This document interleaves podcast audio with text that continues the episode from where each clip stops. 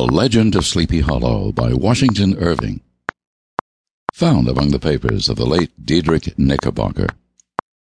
A pleasing land of drowsy head it was, of dreams that wave before the half-shut eye, and of gay castles in the clouds that pass, forever flushing round a summer sky.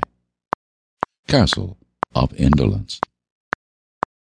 In the bosom of one of those spacious coves which indent the eastern shore of the Hudson, that broad expansion of the river, denominated by the ancient Dutch navigators the Tappan Zee, and where they always prudently shortened sail and implored the protection of Saint Nicholas when they crossed, there lies a small market town or rural port, which by some is called Greensburg, but which is more generally and properly known by the name of Tarrytown.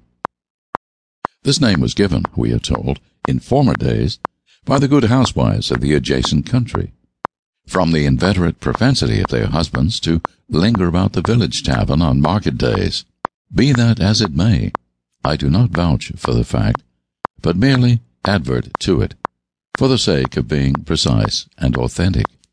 Not far from this village, perhaps about two miles, there is a little valley, or rather lap of land among high hills, which is one of the quietest places in the whole world.